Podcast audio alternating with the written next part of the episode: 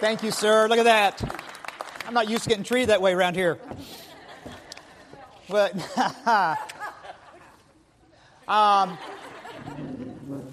appreciate the time off I've had the last few weeks. You know, I've been competing with the U.S. Olympic curling team. Um, I was an all state curler in seminary. Some of you didn't know that. Um, so I've got the last two innings on this Philippians series, and uh, I think the reason for that is so I can sort of correct and clarify the content that Darren and Greg has been unleashing upon you these last few weeks. So hang on, I'm going to save this series yet today and then again next Sunday. Everything's going to be okay. Um, my text that I was assigned uh, today had this glaring banner neon sign ad that ever, everywhere I went in this text, th- this, this command just kept pushing itself on me. I, I couldn't get away from it. And, and it, it's, it's the, the opening phrase of the text. It says, Rejoice in the Lord always. I will say it again rejoice. And I, I'm thinking about that. I'm thinking, how can we approach this topic without it sounding cliche or churchy uh, or unrealistic? How, how can we take this rather ambitious statement and bring it down to earth and put it into our life? I struggle with that. I struggle with that all week. Because it seems to me that that phrase in 21st century America sounds out of touch. Sounds to me to be just a little antiquated, just a little naive. Who's going to be able to rejoice always? Try walking into work tomorrow morning when someone asks you how you are. Say, Well, I'm rejoicing in the Lord always. Why, why should you have to ask? and see how that goes over. This phrase seems out of place to me because it seems to me that we live in joyless times.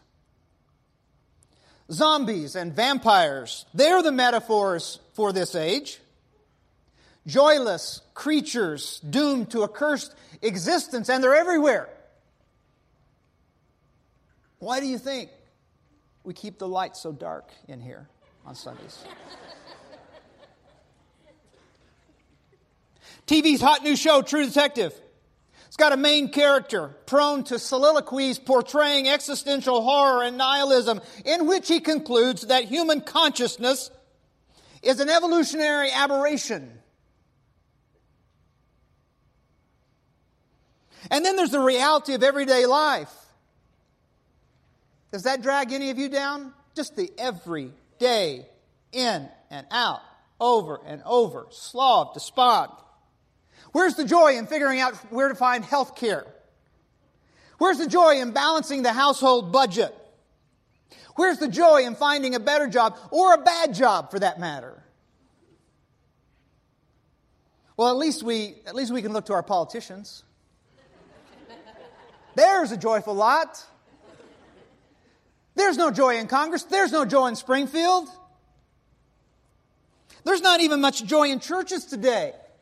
Too many argumentative, judgmental, angry places of worship. And speaking of joyless, the Cubs are going to be playing baseball in a couple months. God help us one and all.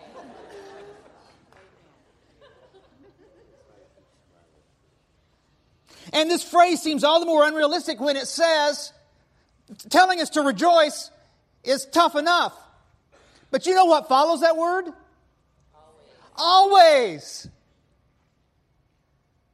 I hated that that word's in there. Rejoice always? It's almost as if the Apostle Paul knew someone was going to read this and say, okay, I can rejoice except when, and before they can get that out of their mouths, he says, I'll say it again. Rejoice. You didn't hear it the first time. I'm going to say it to you again. It's sort of like me speaking on Sunday mornings. Repeat over and over and over again. And so, before we get too far in this passage, let's clarify just what rejoicing means and what it doesn't mean. It doesn't mean putting on a fake smile and spouting proverbs to everyone you meet. Doesn't mean denying real problems that have to be confronted, confronting the brutal facts. Doesn't mean pushing down difficult emotions or nagging doubts. You can rarely go wrong consulting C.S. Lewis, and so I have. He says, Joy must be sharply distinguished both from happiness and from pleasure. It has one characteristic and only one in common with them the fact that anyone who has experienced it will want it again. But there's another question before we can work our way through this passage, and that is how is this command remotely attainable? A, rejoice, B, always. And the answer we have to come to the conclusion is on our own, it is not remotely attainable. On our own. Because we're not talking about a natural joy, we're talking about a supernatural joy. It's a joy at another level. That's why it says in Galatians chapter 5 the fruit of the Spirit is love, and what comes next? Joy. This kind of joy is a gift. It's a spiritual joy, it's a supernatural joy. And so for today, let's define it this way Christian joy is the emotion springing from the deep down confidence that God is in perfect control. Christian joy, it's an emotion. It springs from the deep down confidence that God is in perfect control of everything and will bring it to our good eventually. And so, as I looked at this text, here's the banner headline Rejoice in the Lord always. It seemed to me that everything that followed was telling us what we needed to know in order to carry out that command. Because even though joy is a gift, we can deny the gift, or we can allow the things in this world to rob us of that gift and take it away from us. So I think this text tells us what we need to know to rejoice always and to avoid joy robbers. So if you don't want to be joyful here today, spoiler alert, come back when the music starts playing. Joyful people know when to cut someone some slack.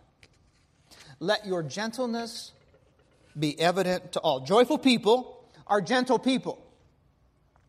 Gentle is another one of those words we don't oftentimes use of ourselves. It's variously translated patient mind, modesty, forbearance, but it originally referred to a man who knew when not to apply the strict letter of the law. One who can discern when to relax justice and introduce mercy. Now that sounds current to me. Now I'm not talking about compromising God's standards here. That's not what I'm talking about. I'm talking about your rules of justice. You have them, you know. They're your rules of justice. Someone shows up late for work. You get a bad server at dinner. Someone forgets a phone appointment. Oh, I don't know, this is just theoretical. Someone who forgets again after being told multiple times to make the coffee before they go to bed. Someone who's been told multiple times to turn the lights off before they leave the house, to not mess with the temperature controls in the car. Someone who forgets my ginger carrot pro, pro, pro, pro, probiotic. Honey.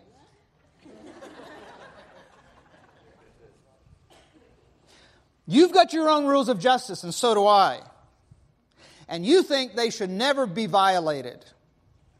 And when that justice according to you is violated, you have a choice. You can double down, you can stick to the letter of the law, or you can, when appropriate, extend mercy. You think you're doing the other person a favor, but you're really doing yourself a favor. Being unyielding, unforgiving, unbending, robs you of joy always. To keep your joy, know when to bend, know when to flex, know when to be gentle. Joyful people know God's location. The Lord is near. Joyful people know God is close to them even when it feels like He isn't. One of the names for Jesus in the Bible is Emmanuel, God with us. The Bible repeatedly talks about God's presence in our life. Because God is near, He understands what we're going through. Let's fix our eyes on Jesus, the author, perfecter of our faith, who for the joy set before Him. How did He endure the cross? Because of the joy set before Him, scorning its shame, sat down at the right hand uh, of the throne of God. And so consider him who endured such opposition from sinful men, so that, why? So that you will not grow weary and lose heart, because weariness and being disheartened rob us of our joy. God said, Never will I leave you, never will I forsake you. When we allow ourselves to think that God is an absentee landlord, a distant cosmic force, a beam of light in a galaxy far, far away, it's easy to start thinking, I'm going this thing alone. Nobody cares. Nobody understands. I've got to fend for myself. That's a joyless existence. To keep your joy, Tell yourself, God is near. Joyful people know how to break out of a stranglehold. Don't be anxious about anything, but in everything, by prayer and petition, with thanksgiving, present your requests to God. Joyful people are grateful and prayerful people. Now, if anyone had an excuse to be anxious, it was the person who wrote this letter to the Philippians, the Apostle Paul. He was on death row. His friends were arguing with each other. His helper, sent from Philippi, fall, has fallen ill. But what I like about the use of this word anxious or anxiety, it means to be pulled in different directions. The Old English word meant to strangle to feel like you're being choked. You know, like Jay Cutler playing the Packers. Yeah, you know it's true. You know it's true. Just keeping it real. If you've ever worried, you know how it puts a stranglehold on us. Headaches, backaches, neck pain, digestion. I don't have to tell you that contemporary culture is full of things to worry about. And so, reading this passage and coming upon this part about anxiety, I did what probably most of you did. I went to the dusty bookshelf in my office to reread portions of the classic book entitled The Meaning of Anxiety by Rollo May. I was interested in his review of what great philosophers and theologians like Kierkegaard and Tillich and Reinhold Niebuhr had to say on the subject. If you don't know those three names, they're on the Housewives of Beverly Hills. So you can check that out this week. So, so work, work with me through this. These theologians and philosophers, they talked about the fear of death or non being as the root of anxiety. It's rooted, they say, not only in the fact that we'll one day no longer exist, but that our existence had no meaning, the anxiety of meaninglessness. Niebuhr says anxiety is the internal description of the state of temptation. Now that intrigued me.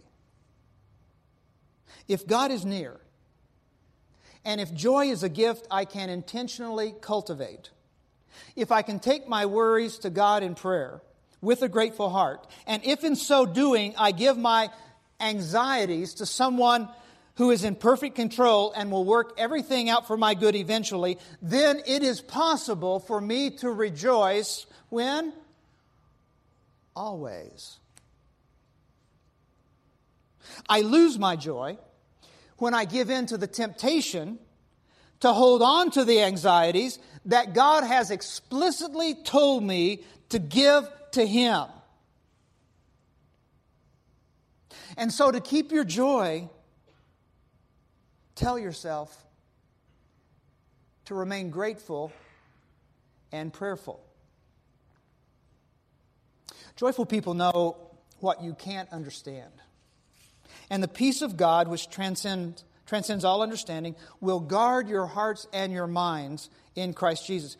Joyful people, they give peace a chance. In place of anxiety comes peace. Now, it's interesting that this text does not tell us, in order to be joyful, that you have to understand everything. I know some really smart people who are also some really anxious people.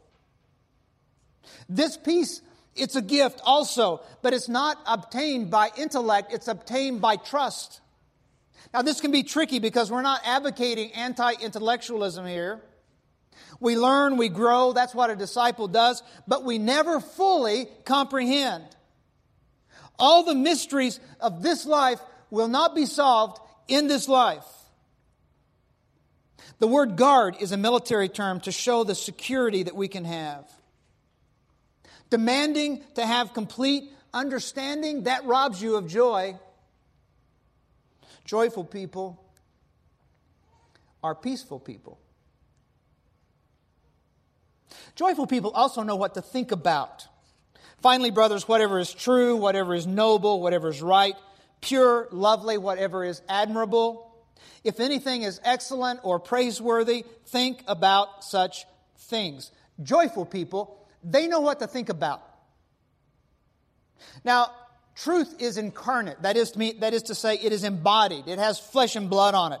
Jesus is the embodiment of truth. He says that I am truth, which is dramatically different from saying, I say truthful things. That's not what he said. He said, I am truth. I'm the embodiment of truth. And so, where can we find all these qualities listed here? Not in a book of doctrines. Who is it that's worthy of reverence, moral, upright, righteous, virtuous, pleasing, amiable, attractive, admirable? You think on these things by not not by filling your mind with laws and religious traditions. You think on these things by following Jesus, who is the only perfect expression of these attributes. 2 Corinthians 10 We take captive every thought to make it obedient to Christ. Joyful people are purposeful in who they think about. And finally, Joyful people know who to hang out with.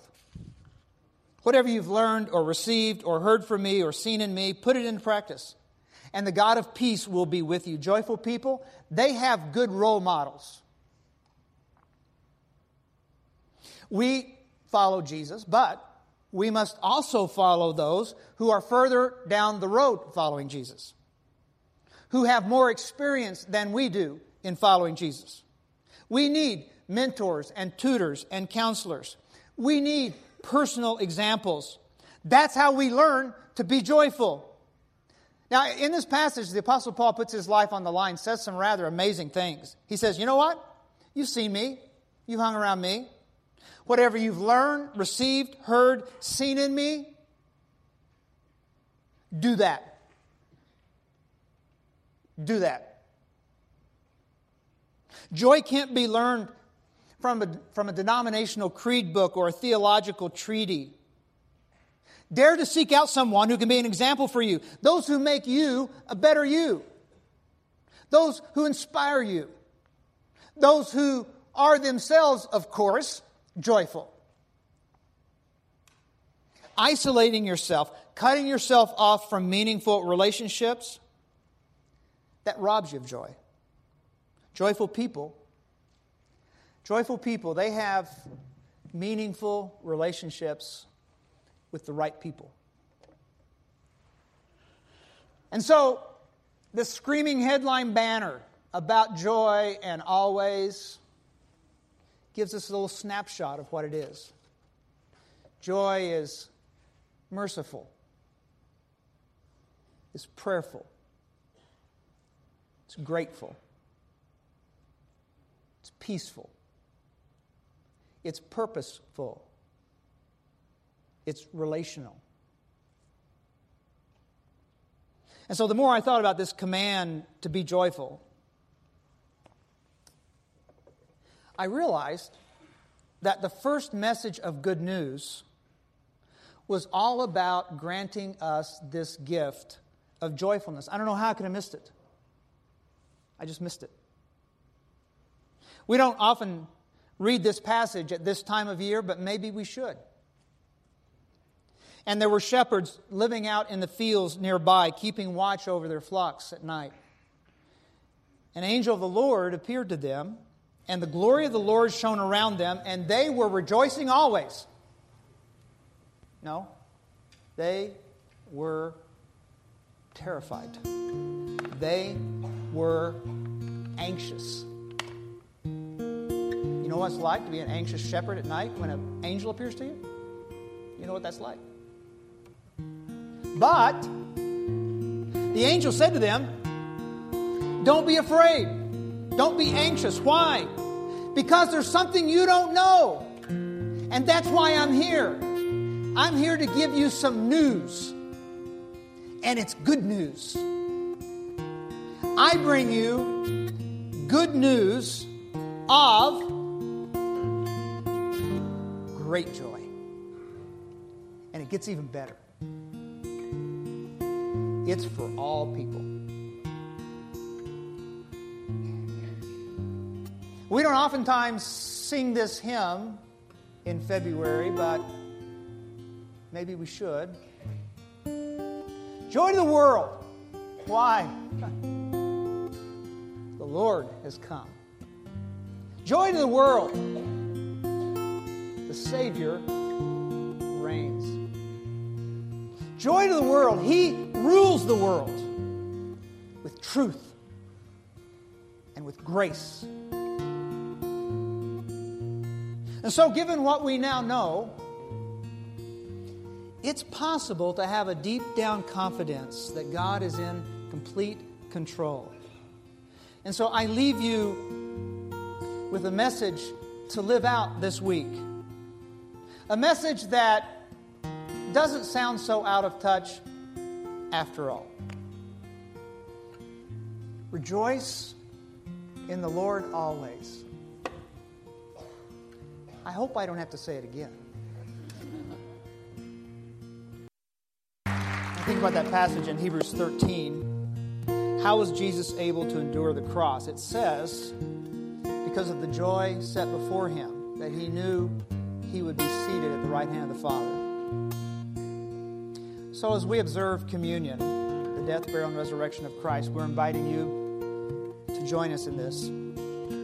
Maybe you want to think about that which you're having to endure right now. Might not be joyful things, but this joy that we're to have always can help you endure that because you have a deep down confidence that God's in control of everything. And He's going to work it out to your good eventually. Let's pray. Father in heaven, we thank you for these promises. We thank you for the example of Christ. We thank you for the gift of joy and peace. May we live in, within it this week. In Jesus' name.